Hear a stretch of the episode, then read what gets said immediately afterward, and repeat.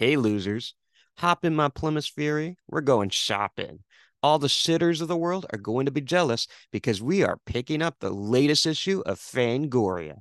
That's right, one of the premier brands in horror. Fangoria has been delivering quality magazines since 1979, and each collectible issue features exclusive articles about your favorite monsters as well as up and coming terrors. Check it out because this magazine is sure to delight with fright. And be sure to check out the Fangoria store website for subscriptions and a bunch of cool merch. While you're there, use promo code Would You Die Show for 20% off your entire order. That's right, 20% off your entire order. Applies to subscription and one time orders, applies to the first subscription order only. Now, let's uh, rev up our engines and blast some rock and roll. Death has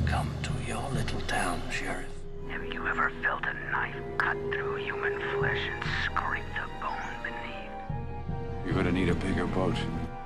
Be my victim. You are all my children now.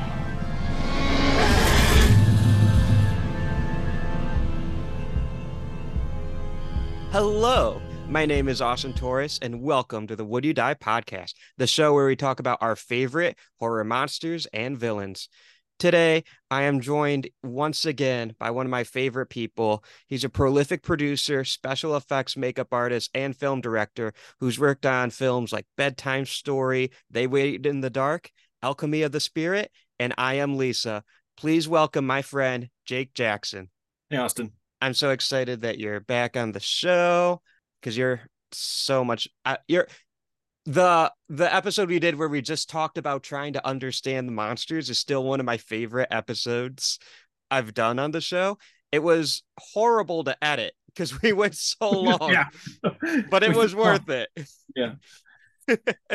no, I, I, really pre I was really excited when you asked me to be on this show and uh because I had so much fun on the first time, uh, do, talk about the monsters and stuff like that. This one, luckily, we're a little bit more directed, uh, Yes. so maybe we're off into all different facets of the the world of uh, monsters and and uh, mayhem. There, there's still going to be a bunch of tangents. Let's be real. So, No, of course, of course they are. But at least we can uh, always go back to well. Let's go back to the subject. Exactly. Exactly. We got a roadmap for this one. See, I'm already starting with my puns, but we are talking one of my favorite, just all time favorite movies. It's definitely a top five horror movie for me. It's my favorite John Carpenter film, and it's my favorite Stephen King adaptation. I really love this movie. You guys know what it is. It's Christine. I just absolutely love Christine because it's it's a thematic that Carpenter always played around with, and I think it was a good meshing of the novel and um, it, it is one of those movies that I find and feel is better than the novel itself. The novel kind of goes into a lot more information about what is going on, whereas I think Yeah. Carpenter, with his thematic of you know evil never dies, evil just changes shape, which is definitely a thematic of most of his films. Some sometimes literally in the case of like the thing Yes. and not. Um, but also too in David Gordon Green's Halloween trilogy. I, I really Yeah. appreciate Halloween Ends, which I know a lot of people really hated, but I absolutely love because We're already getting into it. but again, it was just and I, I Yeah. what I get is is that the the character in that was very much similar to Arnie Cunningham in in Carpenter's film and in in the book, is that he is a naive kid who you know in this case in you know Christine's case Arnie is uh, bu- is bullied his parents are Mhm. overbearing and he's looking for something that that will make him whole and he finds it in the car you know and much like ends Yeah. he's been accused by the society around him that he's the bad seed da da da da da and he happens upon Myers and then starts whatever you want to read into it feeding off the evil that Michael is and is slowly becoming him but vice versa they're both parasitic to one another which is exactly what Christine is um what what I always liked about it and the th- some of the things that you know viewers may not know about the book versus the movie is that in the book when they buy the car from the guy the guy is not the same guy from the book. In the movie Yeah. it's brother. Like he already he, he sits there and says my brother died in that car.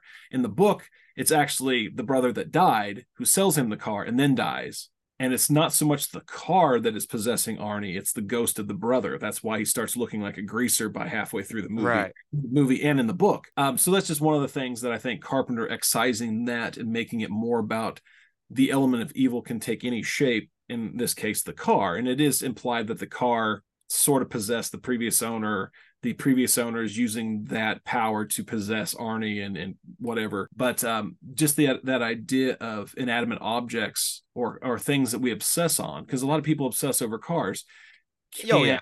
become visage, visages of evil. So that's what that's just one of the things that I always loved about Carpenter's adaptation of the film is that it took all the best elements of the book, took out stuff that didn't work for me that would never have worked cinematically, but are still there. Because again, in the movie, Arnie starts dressing and doing his hair like a greaser from the 50s. Yeah. Like he's still there. That element's still there, but Carpenter doesn't feel the need to go, oh, well, he's being possessed by the previous owner. It's just the car Right. is parasitic to him. He, it's sucking his life force from him. There was just something about it. And it was an interesting movie for me, Carpenter's, you know, Christine, in, in that it was kind of a transitional period for Carpenter himself Right. because he had done everything up until that point had been more indie fare. And I think he'd just come off of Escape from New York. Well, n- the one right before Christine was actually the thing. That was right. That was right. It was the thing because he had done the thing. It was his first big studio film, Yeah. and it was a huge bomb, which is so Yep. funny. This everybody's like, man, it's such a classic. You know, it's un- undisputed. Right. It aged well. and, and I always love Carpenter. Whenever everybody's like, "What? How does it feel for this film to be so well regarded?" and he's like, "I wish people would have shown up when I made it." Because Yeah. it, did almost it did almost destroy his career because it was such a massive bomb. Well, I And don't. uh, You probably know this already, but he got fired from a job because of it. Yep. He was Yep. supposed to do Firestarter. Yep. And which is why he jumped onto uh, Christine because he did want to do a Yeah. King adaptation, uh, which is ironic that when they remade remade Firestarter, which I don't know, I gave them like twenty bucks to make a movie, but when they remade it, ironically, Carpenter and uh, his son and godson, who had composed the Halloween trilogy, came in and did the score for it, and the score is great. I, I- well, really- that I never had it. I never had a doubt in my mind. no, no, yeah. Like I, I- I'm, I'm a, yeah. There, there. Carpenter's music is so influential on on Oh, me. yeah. Speaking of, and going back to the Christine aspect of it, is like so many people miss out on the really great Christine theme that he created for with Yeah. Howarth because it's it's it became more about the music that was played through the through the car. You know what it was playing. You know, right. All the Perfect. fifties rock and roll. starts Yeah. with bad to, the, bad to the bone goes into the you know the 50s rock and roll and so on and so forth and you kind of miss carpenter carpenter's score which he did with alan howarth and i think it's one of his one of his best themes that he did but it gets forgotten because there's just so much auditorially um, music wise that's not his score um, which I which I do think is amusing that you know the very first thing he directed since Ghost of Mars was he did a music video to their their um, reworking of Christine. I I forgot thought- about that. yeah, their reworking of it was just awesome. I just loved it. Oh yeah. But no, I just I think that the what's what's great about King and what Carpenter always seemed to have kind of a beat on when he dealt with teenagers, which he only did a couple times, was that there is you know there there's a lot to be said that Christine is sort of a male perspective of Halloween. Whereas the first, you know, Halloween focuses on the females and the the shape of evil. This one focuses on teenage male characters and Yeah. the shape of evil that they're encountering. You know, you've got the- Right. you've got the, the the athletic best friend who is you know ride or die with his buddy who you know they grew up together he's been bull you know he's bullied constantly relentlessly by people and then he gets this car and you know i think in i think in the book too that um god what's his name i'm going blank his friend's name dennis Uh, Dennis. Yeah. in the book dennis sits in the car and actually has a vision of what the car is and that's the reason he hates it in the book whereas in the movie it's just kind of like "Ah, this car just don't feel right but again, Right. kind of kind of doesn't fit carpenter's thematic because it does take you more into that overtly supernatural mentality of what is going on whereas i thought carpenter's direction of it was very subdued and really stayed true to the I don't know, the, the descent of arnie from being this nice Yeah. kid who was bullied into being empowered by Christine because Christine was giving him this this power, and by vice versa, Christine is stealing his his essence to rebuild itself and and stay alive and stuff like that. but yeah, I just I always thought it was just very you know from from I think anybody who's ever grown up in a small town, particularly, and this has been Mhm. like that you you gravitate toward Arnie. It's like, oh no, if I had that car, one, I'd be so cool. Two, if this car would just go take care of the the, the issues. And another thing that was always interesting to me was the difference between the ending of the book and the ending of the movie. Because again, I've read the book, obviously. Um, Yeah. Was that in the book, Dennis and um, I'm forgetting names of characters. It's been a, it's been a hot minute, but Dennis and and the female character Lee. Lee Lee they go and destroy Christine. Yeah. like Arnie never shows up at the end. And- Well, and Arnie was he, he, he gets- well, he wasn't dead yet. They find out after the fact. gotcha. I- he and his mother had died in a car wreck, and that it was heavily implied that Arnie was actually he knew Chris, Christine, who was preying on him, knew it was dying and was trying to bring Arnie into it, and Arnie was fighting back for the first time because he was away from it. Right. Yeah. ultimately crashed the car in order to stop Christine, which allowed his friends to kill it, which is great, which is cool. Um, but I love Carpenter's version so much better. There's nothing creepier than Arnie, you know, when he drives through there and flies out the window because up, up until that, that, one shot. Yeah. where he's literally dying and his last thing he does is he lifts up his hand and strokes the fucking car and then dies Right. Right. like to the very end he, he was still you know that car was still his obsession and i just always thought that was Yeah. much more interesting um and more powerful way to conclude arnie's story of that the fact Yeah. that it was in an essence his true love and It was. Yeah. and and it was just it was I don't know. There's just something very interesting. Not only that, but the seeing Arnie at the end truly being almost ghost like. Um, the makeup they do and the lighting on him. yeah, which was you know it's like he is no longer. There's nothing of Arnie left. Very little of Arnie, left. Right. and I always love that. But yeah, so that that I I just think that the those are kind of the elements that always draw me to Christine. I'm trying to think, and uh, I mean that vision of that fucking car on fire too driving always always That is a that is like one of those shots that whenever I go to a horror or just even any convention, really, there's so much great artwork that people do of like our favorite movies. I'm looking for like the right mm-hmm. artwork of Christine on fire. Yeah. Well, another thing too, going back to the score, that's the first time yeah, the, yeah. the, score really takes over, and you get that yeah. dun, dun dun dun dun dun dun dun and the the yeah, I don't know. It's just like that that whole scene where he's where he's chasing um Buddy Rafferty. Buddy Rafferty. Yeah. Is just like one of the best sequences in the movie. But uh and but it was interesting because um he'd done the thing and then Christine was almost kind of a return to form in terms of doing a smaller budgeted movie, but it also was a property, you know. There's so Right. many directors of the 80s that had latched on to King properties. You know, Christine was one of the best. Another one that I personally absolutely love is David Cronenberg's version of The Dead Zone Mm, that's a good one. Yeah. so stuff like that and most of the yeah there was just that that period of where they were adapting a lot of his books and nine times out of ten um they were great adaptations i think i think I always love to uh shout out Cujo. oh yeah cujo's great and the fun thing is is cujo was actually one of those movies that had one director they started shooting it and then they fired him and they got a new director lewis teague came on he wasn't lewis teague wasn't the original director of cujo I didn't know that. Yeah. Yep. Um, I can't. God, who was it? He. I think he's the guy who did. I think he's the guy who did the Changeling. I don't know his name, but But- okay. George- I know the film. He had originally started it, and it was apparently the first version was very much more the book, as in the Mhm. fact the ghost of the Castle Rock killer was possesses the dog. But again, obviously they jettisoned, jettisoned that and just like, nope, it's about he got rabies.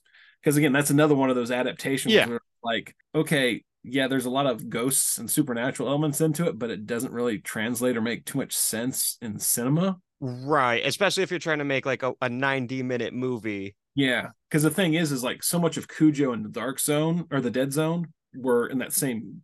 They were both happened in Castle Rock, and the whole idea was is that you know Johnny Smith found helped find the Castle Rock killer. Well, the Castle Rock killer and Cujo possesses the dog, and that's why Yeah. he winds up killing the sheriff that helped catch him. And it, so I mean, yeah, stuff like that in King's books has a lot of connective tissue. And so I'm Yeah. like, and it's another adaptation, kind of like Christine, where it's like it, cutting out the overt supernatural elements and making it more ambiguous makes it more terrifying. Because I think in novels you have to explain what's going on. In cinema, you can show it and let people decide Right. what is going on or what they want to be going on. And I think that's the power of you know not only Carpenter but Cronenberg as well um, in those adaptations. And uh Antique, got to give him a little bit of credit. Oh yeah, But I Well, uh, yeah, I never knew I never knew he was uh how do you say the replacement? Um he- and he got it mainly because of Alligator. well that I was gonna I always just thought uh we'll get the guy that did Alligator to do the Yeah. Killer Dog movie because No, that makes sense to me. Yeah, that's exactly that's exactly why they did it. Um, was because it's like, oh, he know he knows how to do a creature feature basically with animals. Yeah. That's how Teague got the movie. And then, ironically, he went on to do another King adaptation, Cat's Eye, which has Yeah. a whole opening sequence that kind of wink, wink, nod, nods to other things. Like the cat runs in front of Christine, and then Cujo Mhm. chases the cat, and you know, so it's it's you know, there there's like that kind of weird lineage of that that little grouping of uh, King adaptations there in the the mid '80s that all kind of looked and felt the same, but obviously because of the different directors had a different feel and vibe but yeah, Christine and all those films taking that those more more of those supernatural elements out of it and making Yeah. something more grounded and real, I think is why they why they continue to be movies that people gravitate back towards, and particularly Christine because it is a, it's a classic a tale of an outsider and something to mention too. I mean, Harry Yeah, yeah. In that movie. Love him. I mean, Harry Dean is was always great. Like, Yeah. um, you know, and he'd worked with Carpenter on Escape from New York. He worked he worked with Lynch a lot. Um, and Well, he was just like Alien. he's he's been in so much. And yeah, I always think of Alien first. yeah, but he's always like he's oh, there's that guy. He's one of those. Yeah, of those- exactly. Oh, there's that guy. And like him. and like he has that one little it's like a small little part in uh the avengers but that's the part i think of the most when um the hulk falls through the building or whatever Yeah. and then he's talking to the janitor that's harry dean stanton Yeah. where he's like son you have a condition and which is gold hearing him say it. But, Yeah. uh, but it is it's like and it was it was an interesting performance from him. He's not in it that much but you've you rarely ever got to see harry dean play basically a no nonsense character. He usually has a certain level of being eccentric with what he plays. Yeah. So he's like nope i'm a cop and i know you're up to something kid and i'm gonna i'm gonna figure out what it is. And he plays you know played a very good kind of hard boiled i'm gonna solve this case you know cop and i did love too that you know they did give him kind of a along with with uh dennis and lee's character kind of this cathartic moment at the end where they're like okay so that's what happened. Let's just not talk about it and move on with our lives. But the fact that he showed yeah. and with them as they crushed the car talking about you know going back to carpenter and thematics that he loves to do is again he has that theme as like you know evil never dies it just changes shape. And that's Yeah. something i always, always look at. And the fact that most of his films have this ambiguous ending which i think has heavily influenced myself and the own th- the, the the stuff i work on because he- there is that instance it's like do you ever re- you can't ever really truly kill evil you know from from michael being shot out the window to the end of christine where for a brief moment you see the fender go like it's getting ready it's Right. starting to try to reform again like it's not truly dead. And Um, like the thing like is child's is he or is he not yeah. you know and i always love carpenter's ex- explanation he's like i thought it was pretty obvious And apparently I, I got to rewatch it again. I haven't watched it. I, I with Carpenter films, I watched so much, watched them so much when I was a kid that I try to like wait like four or five years before I rewatch them because I don't want to. I watch I watched Halloween too much and I could recite that thing verbatim. But like the thing, it's like I just love that claustrophobic visceral experience of that movie so much that it's been a while since I've revisited it. But apparently, like if you go from what Carpenter said, if you watch closely, Childs has no breath. i've heard that too and i've never So well, it- it's funny because I'll I'll put it on with the intention of noticing it, but by the time I get to that point, I'm just so engrossed in the movie. Yeah. I forget. same way with me. But no, I think again, just I just always love those ambiguous endings of Carpenter from you know from that you know when he's doing when he's doing horror even even in the mouth of madness you know uh I still has one of my favorite endings of all time of just Sam Neill Yeah. sitting in the movie theater just laughing maniacally you know I I watched that movie for the first time last year, and it just shot straight like instant four stars. I'm probably next time I watch it probably be four and a half stars. Just one of those movies. Just Oh. oh, this was a banger. I'm kind of mad I haven't seen it before now, but I'm glad I've seen it now. yeah totally and I remember again age differentiation, but I remember when it came out, I remember getting the VHS, and I don't remember for whatever reason, but my mom watched it first, and she goes, "That was just shit." It was a terrible movie. And then I watched it, and I was like, "What are you talking about? This movie is amazing." Um, but it, that was the third part of his unofficial trilogy. Too. Yeah, yeah, with Prince of Darkness. the, the Apocalypse trilogy again, Prince of Darkness again, probably one of my favorite endings of all time. You just Mm. see him already touch the mirror and then black. Did you ever see Carpenter's um one of his episodes of Masters of Horror? Okay, it's funny Cigarette- you mentioned that, Burns? and that's the only Masters of Horror I've seen. Yeah, Cigarette Burns is amazing. Cigarette Burns, I thought It's really good. Yeah, I thought always thought Cigarette Burns was a has similar thematics to In the Mouth of Madness. They're they are similar. Yeah, the the idea of this this object that, that must be obtained and those who get closer to it you know Yeah. start losing their minds and stuff like and that And there's a whole journey to even get to that point. yep yep and then you've got this character as he gets closer what i liked about cigarette burns as opposed to um i mean don't get me wrong i'm not this isn't a knock on either of them but the, the interesting aspect of cigarette burns versus in the mouth of madness is that norman reedus's character has his own demons and as he gets closer those demons start coming out and start affecting him Yeah, Whereas in, in the Mouth of Madness, you had this great dynamic of, is John Trent even real? You know, that, that- that Yeah. line, that line that Sutter Kane says, he's like, you didn't, you didn't exist until I created you. So, but again, oh, it's such a good movie. yeah, and again, I what I love too about those as being a big fan of Lovecraft is those are Carpenter's Lovecraft movies. They're they're, Yeah. you know, um, the thing very much cosmic horror. He took that initial, the original story, and it's like, no, this is going to be uh, at the mountains, at the Madden, out at the mountains of madness, Lovecraft's book. Yeah. And then Prince of Darkness, obviously dealing again with cosmic horror. It just wasn't, oh, the devil's just not this, you know, biblical entity. It's actually this Right. cosmic thing that is just as connected to the universe as this, that, and the other. Same. I love how I love how Prince of Darkness is. Let's make the devil science fiction. Yeah. well, and Carpenter said that he, at the time, he was really into learning about metaphysics, which is why it's very, yeah, it's a group of scientists trying to figure it out. Um, and I've always loved that part in there where they mentioned that um, Christ was extraterrestrial and that he'd came come to warn us of the cosmic entity that had fallen to Earth and was building its Yeah. strength. But the same way, and, and again, like within the mouth the madness, I mean, he really goes for Lovecraft because Sutter Kane is Lovecraft. You know, the whole concept Yeah. was what if what if Lovecraft what if the stuff that Lovecraft was writing was not stories, but something that was being told to him by the ancient ones, you know, yeah, so, I- and again, all that stuff, very much so, and I think that's why Carpenter, when when he deals with stuff that's you know not thematically like that, but you, you still deal with Michael and Halloween, and it's like you know Loomis is like he's he, you know there's nothing there. He's just a shape. You know they refer to him as the shape, as he's just the embodiment. Whatever evil is attached itself to Michael has just become this form of evil. It's Yeah. not he ceases to be Michael Myers, although we refer to him as Michael Myers, you know, but in the credits, he's the shape because he is just this this, this form of evil. Same way with Christine. Christine, the car itself, is just this current shape of evil that the the the protagonist must overcome. They must you figure out a way to stop or postpone postpone the evil that's still there. Um, and I just always love that thematic of all of Carpenter's films. Um, and I think that does go back to early storytelling is Yeah. you know i think that's what scares what why it scares us is that even when we think that we've overcome some evil it could always come back it could always rear its head in a different form you know the bed you know eh, you know nighttime bedtime stories campfire stories stuff like that you sit around and talk about it's like oh well you know it could be right over there even though in the story i just told you it was stopped. It could be Right. over there. And i think that that's one of the appeals of christine for me is just this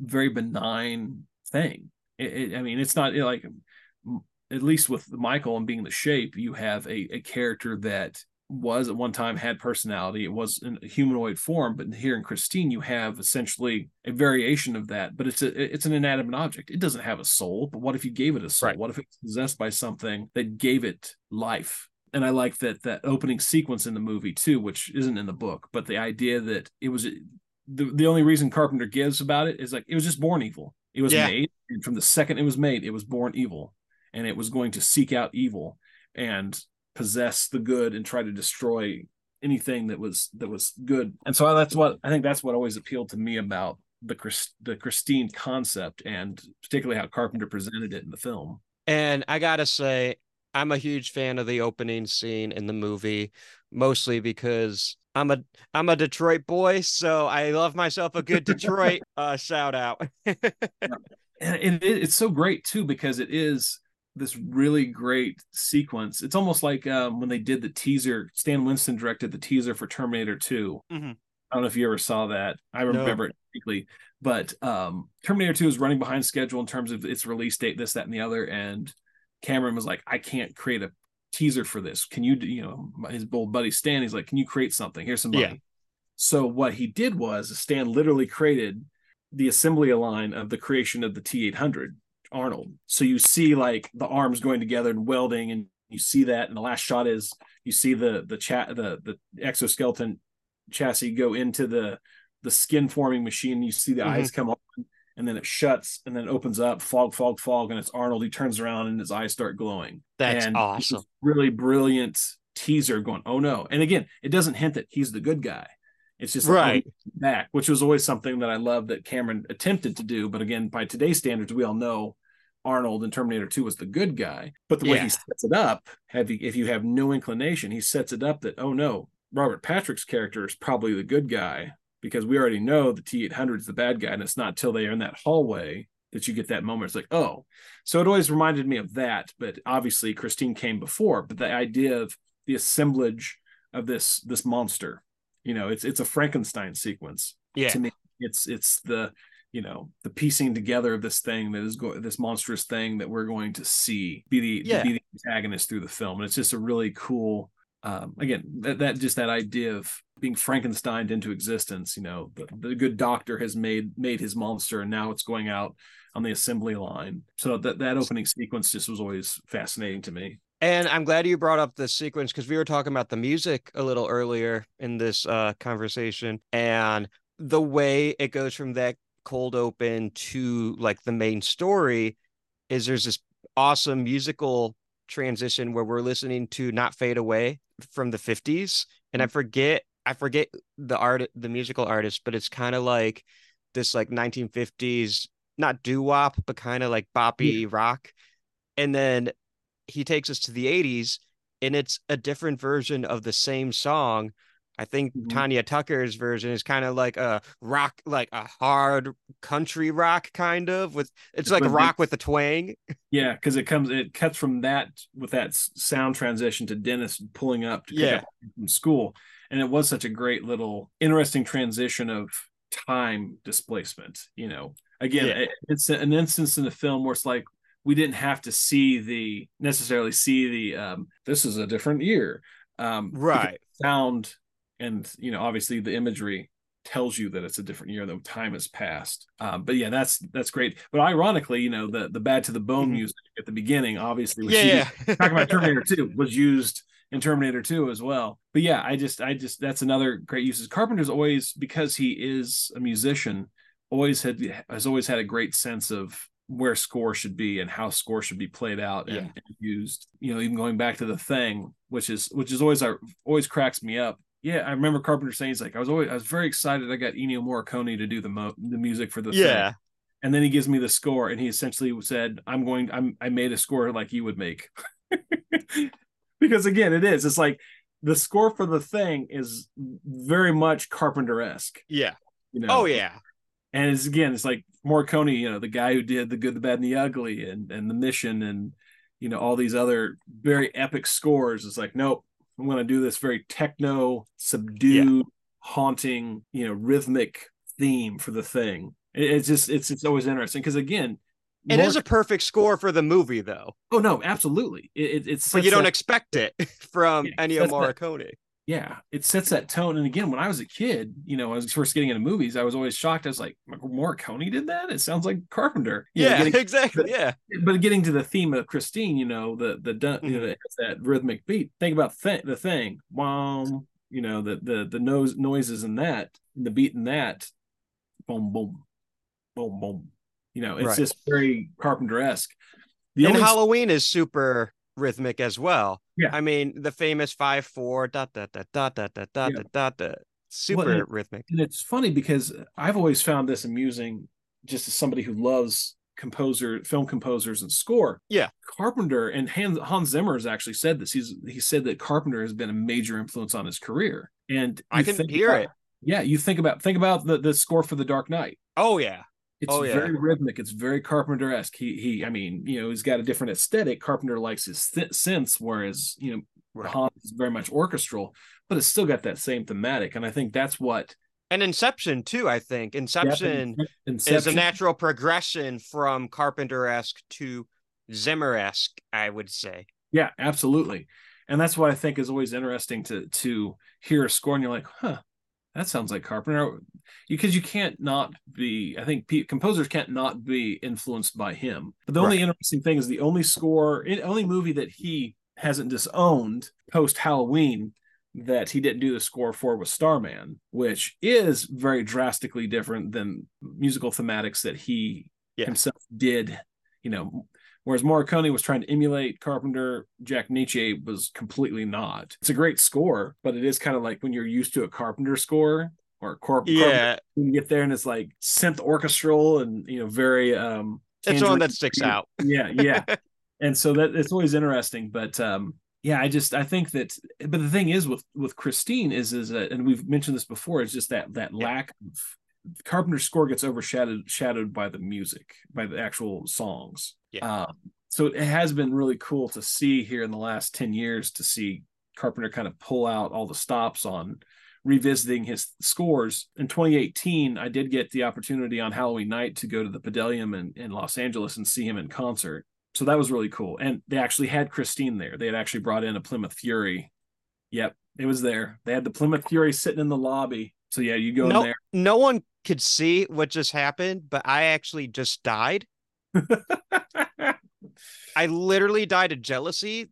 This is now Ghost Austin continuing the po- the ghost of Austin about to possess my Honda Element and then wreak havoc on the town. Well, Somebody buys you and you can possess them. Exactly. Yeah. Exactly. Oh my god, I'm so I'm so happy for you, but I'm also really really jealous. Like it was it was one of those times where I was just like in my life where I said, well, well, shit. How many opportunities am I going to be able to have this? And I was Yeah. like, nope, I'm pulling out the stops. I'm going to do this because he was touring with his Lost Themes two, but he or no, Mhm. his, his anthology thing where he'd gone to his first one, which he's coming out with anthology two, where he's revisiting themes to his movies, um, including Chariots of the Chariot of the Pumpkins from Halloween three, which is one of my favorites. But ironically, that was also the same year. Halloween 2018 had just come out. So not only Yeah. was Carpenter on stage with his son, but Nick Castle was also Oh. In, in the audience watching. And the, one of the coolest things was is when they did, they would they had a big screen playing behind them, and they would show scenes Mhm. from the movie and stuff like that. The coolest one was that they live though, because they all sit, the, they're all standing there, and they all take off their, you know, like I think Carpenter has he has his glasses, but he takes off his glasses and they put sunglasses on, and then you hear boom, boom, boom, and the screen behind it goes obey, and then they play it again, and they would say consume and stuff like that that's awesome. yeah, it was such a such a cool experience getting to see him perform, and it was kind of cool too because you know he hadn't made a movie in a long time. He'd been focusing on, on on scores and stuff like that, but to get him to get to get him see on get his see him on stage as the rock star, you know, Yeah. you know, it was kind of cool to get to see him up there on stage, just kind of rocking out, like you know. I don't know if you've ever seen the music video to Big Trouble in Little China, but um, you know, getting to see him kind of be that 80s rock star again, where he's just like, yeah, man, I'm just playing some tunes for you for you for you fine folk. So He's living his best life and we're here for it. yep. And apparently, I mean, he's got a new thing coming out on Peacock, a new show. It's like a show. Yeah, yeah, yeah. It was suburban somethings. Suburban, yeah, I can't remember what it is. Suburban Screams, Yeah. which is by from what I'm understand was him directing from his couch. He's like, what a legend. Yeah, he's like, it's great. An I can just sit- absolute legend.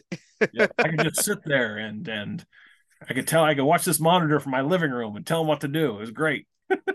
That's awesome. So He he he's definitely a big influence on me as well.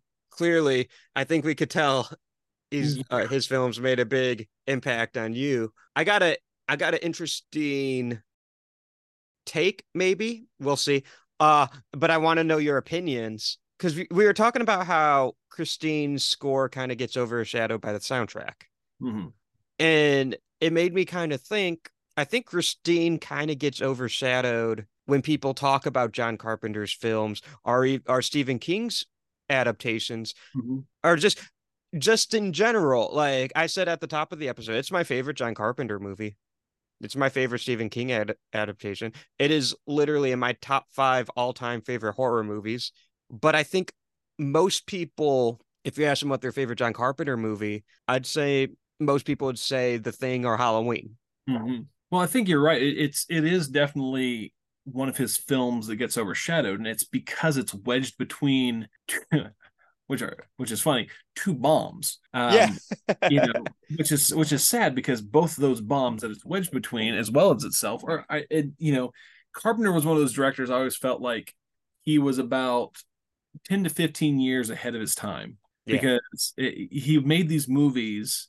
And you know the thing had what it had going against it was ET had just come out. Nobody wanted to see cosmic horror. They wanted Right. flu- you know fluffy, you know, riding in bicycles over the the, the moon type of shots. You know, Sp- they went Spielberg happy-go-lucky stuff. Well, if it correct me if I'm wrong, but the same month had E.T., Poltergeist, Blade Runner, and The Thing. Yeah, it was very loaded, but it wasn't just that. I mean, it was the the critics. The critics just went, Yeah. It, this is disgusting filth and blah blah blah Right. blah blah. And you know, I know remember reading somewhere it's like, where's the love interest? And it's like that's kind of the whole point is that it's not. It strips that away because if you've ever seen the original thing from another world, there's Yeah, yeah, yeah. the, the, the- there's these love interests that have to be there because that was the time period, but Right. it makes no sense. And that that And concept of the time period that that there would be a love Yeah.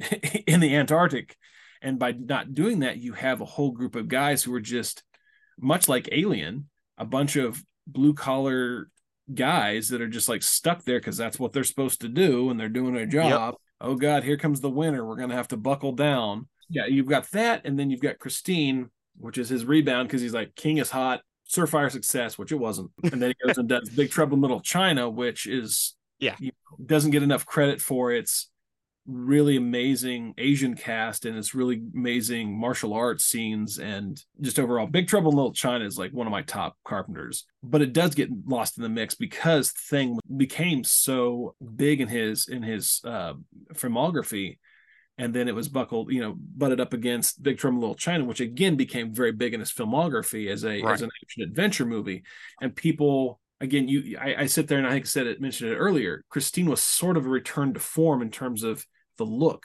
yeah. because you, you had Escape from New York, which was still in the indie world and it has this kind of gritty, you know, uh, vibe to it. And then he started producing, you know, the Halloween, you know, Halloween two and three. Those were two did fine. Three was a bomb. I love three. I think it's amazing. I wish we would. Yeah, I love three. Wish we would have seen a whole series of movies that were just Halloween thematic instead of just Michael coming back every time. But I digress. But then you had Christine, which looks and feels like Carpenter pre the thing It does, yeah. it, It- very much feels like it's like if you look at the aesthetic of Haddonfield and Yeah, it Uh, feels like it's in the same world to me. in the same world exactly and it's just because of you know the cinematography and the pacing and stuff like that so that's why i always look to me it always I, they were always kind of Which is flipped- funny because I think I don't think Dean Cundey did Christine.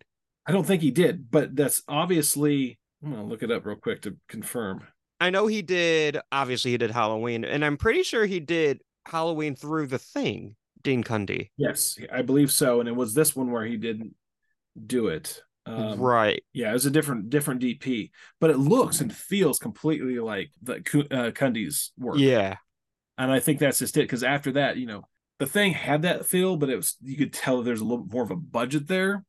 Um, right. And they were definite, and and there's a lot of light. I think in the thing, Yeah, he doesn't Well- get to play with shadows as much. and the thing you can't really do though. I mean, aesthetically, when Yeah. you're shooting in the snow, that's really hard. right? Exactly. You know, oh, we put up a light. Well, everything's nuclear winter.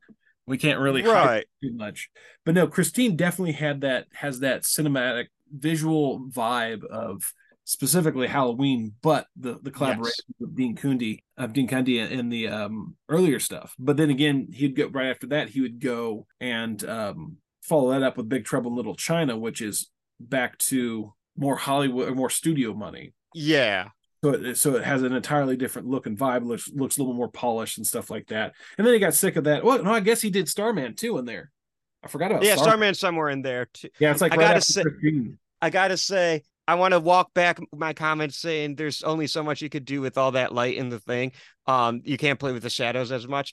Uh, the one of the most iconic shots from that movie is the shot of the silhouette of the dog Yes. walking towards the whoever it, it is. I'm like, how could I make that boneheaded comment when one of the greatest shots in cinema is And then it just, playing then it with fades, shadows? then it just fades to black. You don't know who Exactly, yeah. There's like two shadows because it's like the shadow of one a person, which Carpenter specifically put somebody who wasn't in the cast in there to make it completely ambiguous who it was. Then you saw the shadow of the yeah. No, it's yeah, that's it's great. And again, it's just there is a certain level of lighting to it, like you just can't. But again, you look at the the dog transformation scene. There's a lot of harsh shadows Yeah. playing that yeah. you know so there's there's some stuff like i think we get we remember like the opening scene but when it gets to the nighttime stuff i mean there's a lot of lot of play with light in there Yeah. And I then, you know, and I always think of like the lab scene yeah the lab under those harsh lights. yeah, harsh lights but then you've got scenes like where they're trying to go outside at night and and you know yeah so it's just Yeah. yeah, no it's it's I- It was a boneheaded comment. I walk it back. I walk it. all right you But can like, we'll, we'll let you take it back and then I think of Halloween, which has plenty of daytime, iconic daytime scenes, but the whole third act is Halloween night, and that's Yeah. where when I think of that aesthetic, I think of yeah you, you forget about the buildup. And you know even with christine there's a lot of it there's a good balance there but all the daytime stuff Yeah. completely feels like the aesthetic of of haddonfield and how it was shot. Yeah, or pasadena whichever. And Um, then oh, I was just gonna say on the flip side, I think Steve, uh, I think Christine also gets overshadowed by Stephen King's other adaptations. Like we were talking about John Carpenter a bunch, but it's Yeah. real quick tangent, or not tangent, but aside. One the thing I love about Christine, why I think it's my favorite of both, is because it's like a perfect merging of both. And you we were talking about that a bit earlier. So I want to make sure we give some Stephen King love. because yeah it's not all Carpenter. A Mhm. lot of it has of this film's why I love it so much has to do with Stephen King. But I can also recognize while it's my favorite Stephen King, you're gonna be overshadowed when you're put in the same room as The Shining. well and the thing is though is that from sh- the shining on well this is this rewind since the Yeah. seven We could start at Carrie, right? Because Carrie Carrie started it. King Mhm. has said many times that had Carrie not been as good as it was, he would have not had his career because that movie Right. Took his his novel, adapted it in a way that made it brilliant, Yeah. even more so than the book, and allowed him to keep doing movies. You know, and then Salem's Lot came about, which I am a big fan of. Tobe Hooper did that one Mhm. but again, that one took real big leaps in in in uh, adapt Yeah. adaptation. But th- yeah, but then Kubrick's again big leaps in adaptation. It's the one movie that King just flat out refuses to acknowledge that it's good, and it yeah, as a King adaptation, it's not good. As a, Yeah. it is brilliant. But, right. you I can see where he's coming from. I can I can empathize with Yeah. his Well, and and the book, The Shining, is my favorite book of King's, at least as of his. Gotcha.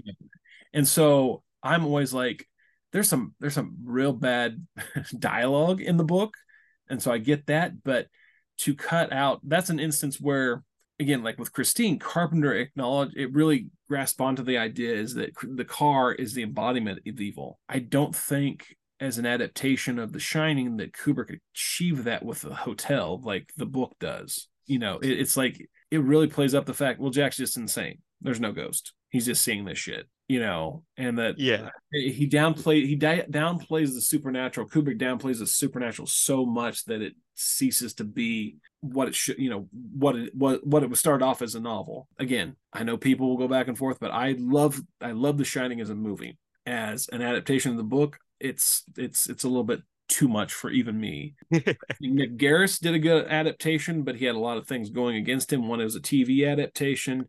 Right. two miscast the kid but Steven Weber I thought was great as Jack. He is Jack Torrance is much he's much closer to how Jack Torrance was in the book as a as a guy that very conflicted with his with his alcoholism and stuff like that Mhm. and a certain level of guilt, which is what the hotel preys upon. I think Yeah. even even Spielberg said it. He's like It's like, why did you cast Nicholson as Kubrick or uh, what Kubrick or Stanley? Why did you cast Jack as as Jack or Jack Nicholson as Jack Torrance? Jack, yeah, and he's like, immediately people are going to think he's insane. right. And I don't even remember Kubrick's response, but it's the truth. It's like from the second you see Nicholson in that movie, he's like, "Oh, he's nuts," and that's Yeah. that, that's Yeah. the biggest cardinal sin of that adapt the, the adaptation aspect of The Shining is that there is no sympathy for Jack Torrance, whereas in the book there's a great deal of sympathy with Jack Torrance because King himself was an alcoholic and a, and a, a drug addict, and I think he I think that's why he kind of always felt slighted with it because he's like, no, this is about a man who is trying to overcome his his his ailment, you know, his addiction. Yeah. And he happens to be put in the situation where it's preying upon that addiction to make him more and more evil. So, but I, I again, it, but it is you're you're completely right. Christine gets lost in the mix because in the early '80s it was a free for all for King adaptations. Yeah. Everything was getting at it adapted. I mean, you got Firestarter, you've got Cat's Eye, you've got which we mentioned earlier, you've got Christine, we got uh, Maximum Overdrive that King himself directed Yeah. on a coke fueled. Uh, um, well, Cujo, Cujo came out in the same year as yeah, Christine. and, and, and Cujo, and, and there's just so much. I mean, there Yeah. seems like missing some more, but there's just so Silver many. Bullet. Silver Bullet, which again, that that is one of the movie. If I had carte blanche to sit there and adapt, uh, adapt any, readapt or remake uh, anything of King's, I would redo Silver Bullet. And that's not to say I don't love Silver Bullet. I fucking love Silver Bullet. It is one of my favorite. It's favorite a good movie. I really enjoyed it. one of my favorite King adaptations. I love. I'm a big fan of the '80s sense of kids in peril kind of Yeah. genre is what I call it. But like the idea that like these kids going up against this werewolf, the bet. And I'm sorry, Everett McGill in that movie is gold. Yeah. like I just love. Oh, he is. But the thing that always got me got got me, and this is from a makeup effects standpoint, the werewolf sucks. Like it sucks so bad Yeah. that it takes down the movie's brilliance. Man, well, I uh I watched a it for the first time this summer, um, because I've never seen it before, and I was look I was at my grandma's and I was looking for something her and I could watch together, but I wanted to watch something kind of scary, but not too scary, Yeah. you know, because I'm watching it with my grandma. And um, I'm like, okay, 80 Stephen King, how bad can it be? And like, this dude gets fucking decapitated yeah, in the almost 45 minutes. immediately. Yeah, And my grandma was like, and I was like, we're watching this. I don't care. we're still watching it. And she loved Oh, it. But it was great. Like, I was like, oh shit. Oh, it's no, it's great. It was one of those movies I saw when I was a kid. It scared the shit out of me. But as I got older, I was just like, oh. And then, then I read, which isn't really reading. It's the gestation of that movie. And here's one of our tangents. We're going off off script, but the, the gestation of Silver Bullet was Cycle of the Werewolf, which King worked with Bernie Wrightson to create a calendar. It started off as a calendar, and so it was each month the lunar cycle would come, the werewolf would come out, and an incident would happen. And it did have the narrative thread that by the end of it, the the they knew who the werewolf was. The werewolf attacked them, they killed him. But it was called Cycle of the Werewolf because it was like this monthly thing that would happen. Whereas the That movie, is pretty cool. whereas the movie crams it into like a summer. Like this all happens. Gotcha. It's like, but yeah, but the moon only is full once a month. So Right. they had that line in there where Corey Corey Haim is like, maybe as the moon gets gets fuller, he gets more wolfier. So that was their explanation of why he's like, oh no, he's every night he's slightly turning, but it's only on the full moon that he completely loses himself to the the beast. Gotcha. Um, and and so I just always love that, but I always call it the werebear because it's yeah yeah. which which interesting note is that the the church scene in that where everybody starts turning was not done by the same guy. Carlo rambaldi who did et which was heavily ripped off of rick baker's design for um night skies which was a which was a spielberg movie that didn't get made. There's there's an interesting history between rick baker and carlo rambaldi. Carlo rambaldi gets an academy award and an honorary academy award for king kong. He did nothing nothing none of his like three seconds of his work is in the movie. Rick did everything else so that started that whole thing. Then rick works with spielberg to adapt to create the aliens for night skies. Well then spielberg decides to retool it as a kids film and makes it et rick said he couldn't do it pisses off spielberg. He owns the rights to the design. He gives them to Baldy. he makes et Mm, so that's kind of that lineage of that. So then you've got Rick, who wins the Academy Award for American Werewolf, his protege Rob Bottin, who does the Howling, and then Rambaldi Yeah. comes in and makes probably one of the worst werewolves of the '80s because he he he was a he was uh, he only knew the mechanics. He didn't know the process of building the stuff around it. So I've got a book on it uh, by Lee Gab- Gambin, which is great about the, the making of the Howling, or not the Howling of uh, Silver Bullet Oh, cool. and and I think it was I think it was him. Anyway, I digress. But the idea was is that they originally did it and then they cast the actor and like there was just they, it was piecemealed. They tried to piecemeal it and it just never worked. But yeah, so that would be if there was if there was a King adaptation that I would jump at the opportunity to remake, it would be that. I don't One- know if I have one at the moment because I could, you know, that could change in a couple of years as I grow as a filmmaker. Oh, absolutely. But Silver But- Bullet has been a consistent like through my life. It's like no, I just Yeah. love I love that story. I come from I grew up in a small town, so it's like I gravitate towards that that setting in a lot of my in a lot of my my productions and stuff like that is that evil coming to a small town and how does you know how does the town deal how and I think that's why King was always so appealing not just to myself but to people in general is that most of his stories were very small town oriented Yeah. people people you know most of the country is rural so they gravitated to the towards these horror stories of like the evil next door. And, and just like oh well you know same with christine's like oh well there's just this car but this car yeah, yeah. you know we've heard that we've people have heard that car going around at night and and people have died but we can't prove anything you know. There's just like that you know which is also again going back to a carpenter thematic of you know the town playing a part in in, in that that fear and also ultimately sort of feeding that fear that creates the monster to begin with Right.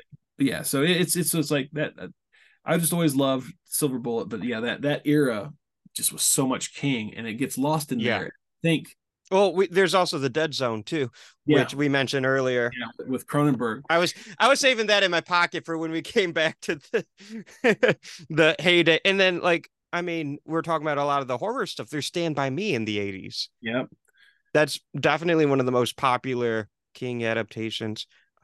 It's gonna bother me if I don't if I don't give you what I would do as a King adaptation, but it's just like I don't know. I just I haven't come across one where I feel it in my bones. You know what I mean? yeah and i think So it, if- i think with silver bullet it was because i saw it at such a young age that it's Yeah. with me i wouldn't i, would, I don't think i'd touch anything else maybe a close second would be salem's lot That'd be Um, cool. But again, they're supposed to be someone redid that, but Warner Brothers has shelved it. So either really bad or Warner Brothers is waiting to I don't know. Uh, interesting side note. Oh, go ahead. Oh, I was just gonna say if Stephen King like kidnapped me, put a gun to my head, and told me I have to direct one of his books as a movie, if Mhm. I was forced to do it, I would begrudgingly attempt Christine, but I would kind of hate myself doing it. Well, the, here's the thing: it's my favorite story, and there's so much stuff to do with it. But John Carpenter already did it right, so what's Yeah. the point? Exactly. and that's and I think that's why Silver Bullet is like they did it right, but it's not Cycle of the Werewolf. Like there's stuff in Cycle of the Werewolf that they kind of cut, and ultimately the wolf needs to look cooler. And I you know, Yeah, because I'm, I'm a huge Bernie Wrightson fan, and to sit there and say, "Oh, this is Bernie Wrightson's design," why didn't you just make Bernie Wrightson's design? Because Bottin and Car or B- Bottin and um, Baker more or less did it with the Howling in their des- initial designs. It's like you could have done that. Oh, I was going to say, interesting side Yeah, yeah. note. Mhm. Interesting side note, since we're talking about King adaptations of that era, and you brought Yeah. up the Dead Zone again. How is the Dead Zone connected to Carpenter? I didn't know it was. it is connected because Debra Hill, who stopped being his producer, went on to produce the Dead Zone for Cronenberg. I didn't that oh I didn't know that. I, I probably did I probably when I watched it noticed her name in the credits. I'm like that's awesome and then forgot until just this mo- Yep. moment. That's so yeah, awesome. because after Halloween three, after Halloween three, they stopped working together because obviously he had married Barbeau at that point, and it just didn't work. yeah. But her her movie, her next movie after she did Halloween three was The Dead Zone, which was you know a King adaptation from '83. So it's always interesting that they're that they're still they both The Dead Zone came out in 83. Yep. Cujo, Christine, and the Dead Zone Dead Zone all came out in the same year. Holy shit.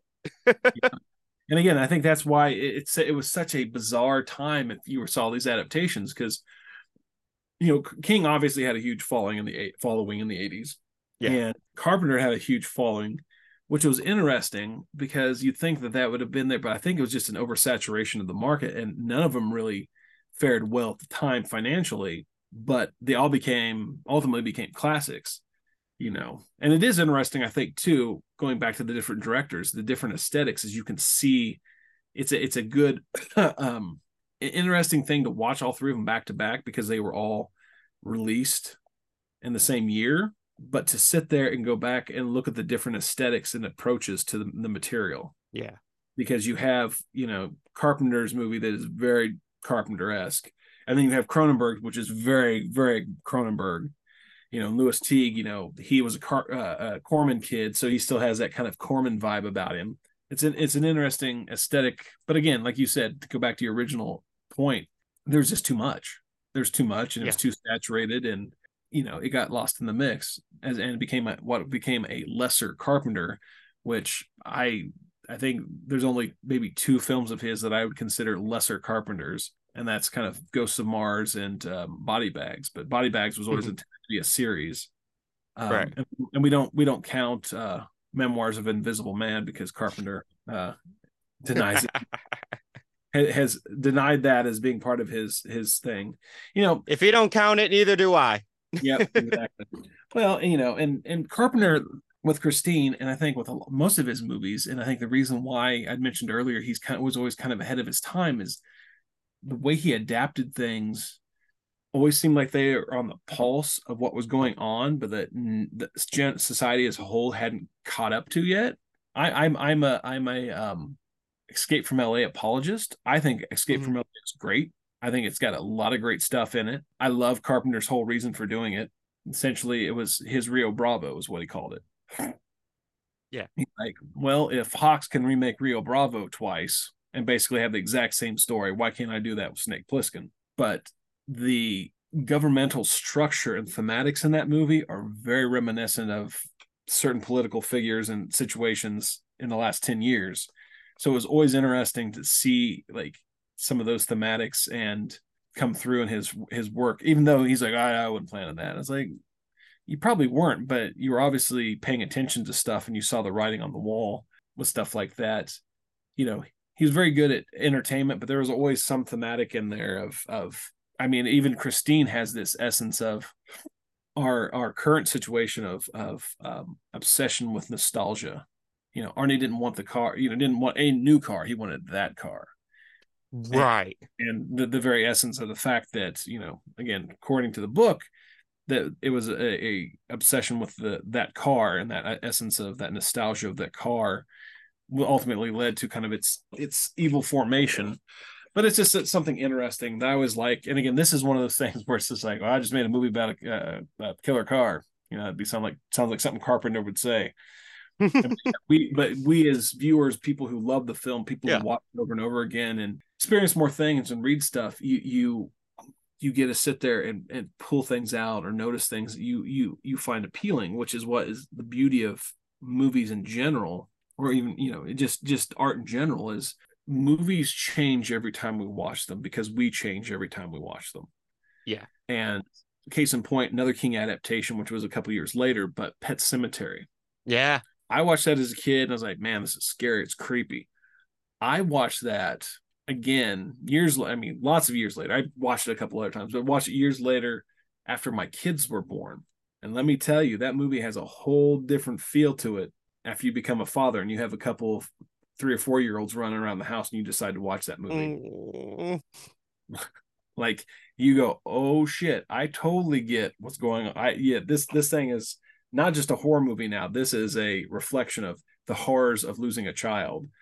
And so I think that's what's interesting about cinema. And like when I first saw Christine, it hit me different than it does, does now when I watch it.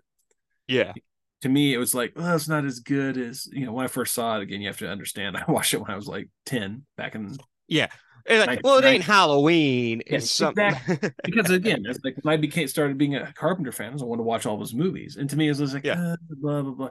But then, like most of the stuff we brought up here, years afterwards, watching it, watching it over and over again, and seeing a lot of the character layers and the the the thematics in there that you didn't notice when you when you were just a kid going, I just want to watch a scary movie. But now as a person who is you know gone through gone through life and has seen some stuff and you walk, look back on it and you re- recall being Arnie's age and going, I could totally see why Arnie lets the thing take over. It empowers him. It Yeah. gives him it gives him power.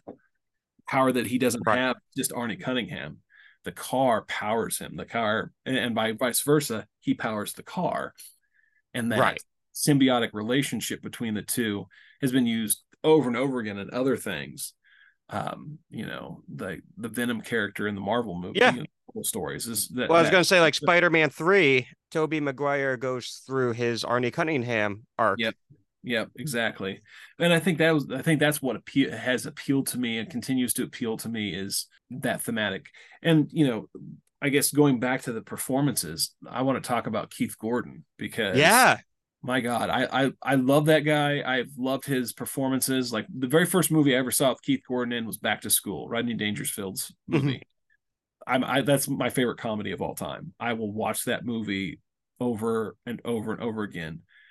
But what I love about Keith Gordon and not only just his performance in that, but his his career is that he worked with some of the greatest directors of the 70s and 80s and from his accounts is like when he was on set he was talking to them about how do you make movies how do you do this and then Yeah. ultimately he became a director so i mean he he was in De Palma's Dressed to Kill. Granted, it wasn't Spielberg, but he was in Jaws 2. He was in Christine. He was in Back to School. So he had all these these really predominant films, but he was Yeah.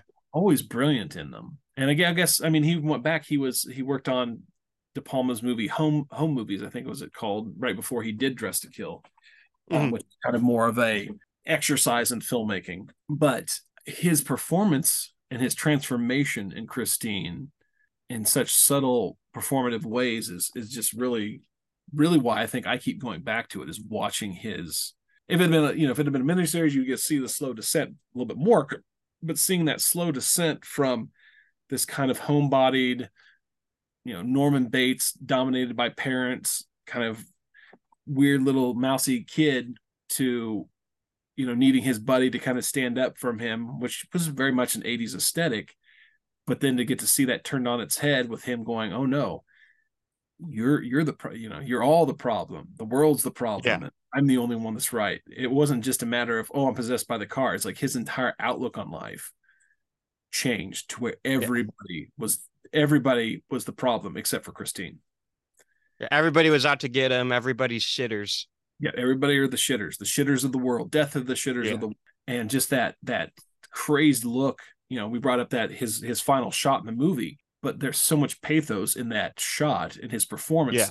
Saying nothing just looking and doing a little arm movement and it's it's amazing um but yeah he just he was always one of my favorites of the 80s and you know it, it's great that he went on to directing and stuff like that but i he was one of those one of those guys that i would actors slash directors that i would love to just sit down because of the the amount of stuff that he did with the directors that he did in such a 10 you know sh- short amount of time of 10 years was pretty interesting and awe-inspiring but he was always good and i think definitely by far his tour de force performance is in christine he, he pulled out all the stops in terms of what, what he could do acting wise Well, I this might be a this might be a very very hot take, but I I'm I'm gonna say it because I truly believe it. I believe Keith Gordon's performance as Arnie Cunningham is one of the greatest top ten all time greatest performances in a horror movie. I would concur. I mean, it, it's he doesn't take it as a horror. uh, You know, there's some actors that know they're in a horror movie and they go for it. Yeah. Much like Carpenter and how he presented it, he took it as a love story, an Yeah. obsessed love story, and I think that's how it looked like he played it out. There, there is that that I mean, so so much recently is that movie Titane, which there is this weird I haven't seen it yet. yeah but but there is like there's always been this weird psychosexual relationship between the mill um id and mechanics and cars and you know whereas Titane really goes for it but there is this you know you truly believe that he has found his one true love, and by God, nobody's taken it Sakaar- away him. You Well, I think he- there's a reason why a bunch of guys we name our cars women. Yep. Well, Christine. I mean, her Yeah. name it's a woman. That is his girl. I mean, I think he even says that in the movie. He's like, "This is you know, Christine's my girl," and like even Yeah, that, even that scene with Lee in the car where she's choking, and Arnie just kind of is like, "Oh, okay." Christine's jealous. Oh, maybe, maybe I should help. Like, there's that whole scene where it's like Yeah. he's trying to decide of whether or not he wants to be loyal to Christine, who is not flesh and blood, but truly obsessively loves him, versus this woman who has reservations about being with him and this, that, and the other. And it was just a nice little conf- confliction. And it is in the book too, but the way that Keith performed it almost Yeah. as like he was just watching it transpire and then the good part of Arnie kicked back in for a moment saying, Oh my God. And then Someone's dying. someone's dying, and then the guy comes and helps, and there's like this altercation where he's just like, "What the, Yeah. you know, what are you doing?" right. He gets protective out, uh, not protect, uh, not not even protective. He gets like territorial. Yeah, exactly. Which is to me always was is like, oh no, he's getting territorial because Christine has made him that way, has gotten him in that Yeah. sense. It's like, what is mine is mine. Christine is mine. Lee is mine, and nobody's taking Right. mine away. But no, I just, I, I, you know, ha- had to bring bring up Keith Gordon because I just thought that he completely anchors the movie in a way that just makes the whole thing work. And I mean, even what John Stock Stockwell, I believe it is, Uh, As uh, De- Dennis. As Dennis, yeah. as Dennis, John Stockwell's Dennis is just so good and having this. He's he's like an anti jock. You know, '80s was all about jocks being the bad guys, you know, Right. and he was kind of like the anti jock of the '80s in the sense that he was a good guy. You know, Yeah. he, he was loyal to his buddy Arnie. You know, in fact, they're they're they're brothers. You know, like Yeah. he genuinely is terrified of what Arnie is becoming, and and thus tries to help him. And he there is that remorse at the end where he's like, you know, maybe if we'd have done something sooner, we could have saved Arnie. You know, like there's there's a heartbreak in him in him that they didn't save Arnie in the process. Yeah. which is interesting. But again, I, I as typical with King, the bad guys are more or less the '80s versions of greasers. you Yeah, know? yeah, yeah. like they like that's what I think was interesting is that even though it was the 80s, like um, Buddy Repperton and all them were clearly like still kind of pseudo had that vibe of you know the the greaser you know the, the greasers of the of the the 50s you know it, it was always interesting to me like how they were portrayed i was like these guys are a little bit not in their time placement which is kind of interesting because them not being in mm-hmm. their time feeling like they're in their time and place adds to kind of that awkwardness of, of them. Because I mean, even in the 80s, Yeah. I'm sorry, but if a dude whips out a switchblade, the teachers are like, all right, get out of here. I was like, no, even in the 80s, they'd be calling the cops and like, this son of a bitch needs to Yeah, be yeah. dealt with. But they're just like, oh, just get out of here. We've had enough of this. Shoo off. You know, you're you're expelled. Yeah, exactly. And then he's still like walking, like walking, driving around town like nothing. Yeah, no, nothing, no big deal. He threatened this Right. kid's life, but nah, no big deal. What always cracks me up though too about that is like casting wise of Buddy Repperton is that like John Stockwell and Keith Gordon and, and, even Alexandra Paul feel like you know again they're always a little bit older, but they feel like they're Yeah. Buddy Rafferty feels like he's this he's this like thirty year old man like well i'm still you know i'm still in school because i got nothing better to do you know i just thought that that was one of those moments where i was always Yeah. felt off I was listening to I was listening to a podcast um, about Christine earlier this week, and it's so funny because they mentioned I think they look looked it up. So if I if I'm wrong, blame them, not me. But I think they looked it up because they said the same thing. He looks like a 30 year old, but he was in his early 20s. That's that's always so weird maybe it's yeah, just the- yeah. it was the hair or something but it just always The hair like- is yeah the hair. Yeah, the hair is like something beautiful. I gotta admit. oh yeah it was very 80s very 80s big Yeah.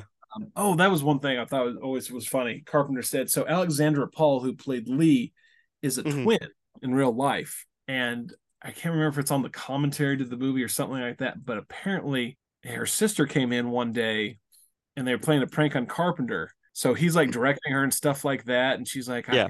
"Why, Alexandra? Why are you being so terrible today? What is what is going on?" and like they pulled out something like that. There was like this prank that was pulled on Carpenter with with the twins that they they messed with him with that came out. It was very fun because I, I think Keith Gordon and John Stockwell were in on the joke, but Carpenter wasn't. That's I think awesome. I think they did kind of like that one where she would the sister would be there and then she would leave and then Alexandria would be like, "What are you talking about, John? That's what, what's happened. What is you know?" He's like, "I just Yeah. told you this." So That's awesome. but you know also too you know talking you know going back to some of the more of the casting is like some of the the Yeah. you know we've talked about harry dean stanton we've talked about the the younger leads but you know like the guy who played Barn- darnell and and Mhm. you know and the guy that plays lebay you know very well-known character actors had done a lot of stuff i mean for god's sake lebay is the the old man from home alone you know Yeah, yeah, yeah. first one. So it's always like, oh, oh, look, I wonder, you know. But it's funny too because he gets he gets this rap as kind of playing this kind of creepy old man. Yeah. You know, you got that and and You can't Uh, watch Home Alone the same way after you Yeah. watch Christine, though. like he did. well, what, what is he? What is what does his his character say? And Christine is like, about yeah, myself, yeah. yeah. or something like that. It's like, I no, like it's like nothing better than uh than a smell of of a new car, except Yeah. maybe for pussy, something like that. but he but he mentions too that he moves away. That he's Yeah. going to that he's got a condo or some shit like that. And I was just always like, well, maybe he just moved it. Maybe he moved to Chicago, and you know, I like always have these always have these fun theories of like if you see a character like an it, that essentially is playing a, a character actor is essentially playing a very very similar version of the character in a different movie. It's like, you know, what if that is that same character, and how did they get there? My favorite Yeah. one my favorite one to always play with is uh, Jeff Bridges in Kong 76. Is I like to play up the fact in my head that after the events of Kong 76, that his character moved to California, changed his name back to his birth name of, of Jeffrey Lebowski, and just got stoned out of his mind to forget the events of 76.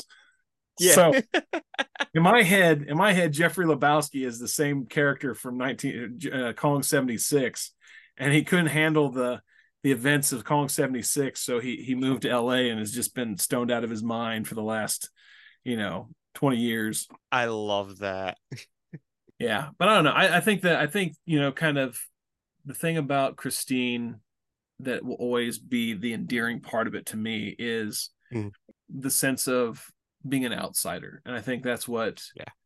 works so good, so works so well for for King stories is that being a teacher and being an author and being an outsider himself growing up, he always gravitated towards what he knew, and that was the outsiders and how they would interact with things. And sometimes outsiders overcome the power that they are given and realize that you know this is consuming me. And some you know outsiders allow that consumption of power to destroy them which is what happens Right. to art. You know the, the power of christine was too much for him. It, it just there was no going back it was he had completely and utterly given himself over to the car and you know whereas other characters you know Well, like the Losers Club in it, they Yeah. find a way to take down uh, Pennywise, who is Yep. also a manifestation of evil. And you know, I gotta say, I'm proud of us for waiting this long to mention Pennywise in the whole Stephen King, which is funny because Christine makes a little cameo in it.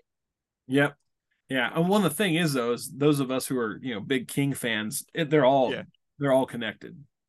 Right. ev- all the book every the whole universe, every book he's ever written is connected to the Dark Tower. It's always it, always amusing when people are like, Well, it makes sense if Christine was in this. You know, or at least it was in the background. I mean, why wouldn't it be? Yeah, You I was a little disappointed when I saw it chapter two when Pennywise are not Pennywise, um his the bully's zombie friend, I forget their names, yeah. but uh when he didn't pull up in a 1958 red Plymouth Fury. That does seem like a missed opportunity. Yeah. I was Uh, like, that's not book accurate. I mean, I get why they didn't, but at the same time, I really don't get why they didn't do it. Yeah. Great. I mean, you know, we could do a whole nother podcast just on the it adaptations and it oh yeah. Two adaptations versus the book versus this, that, and the other, and why.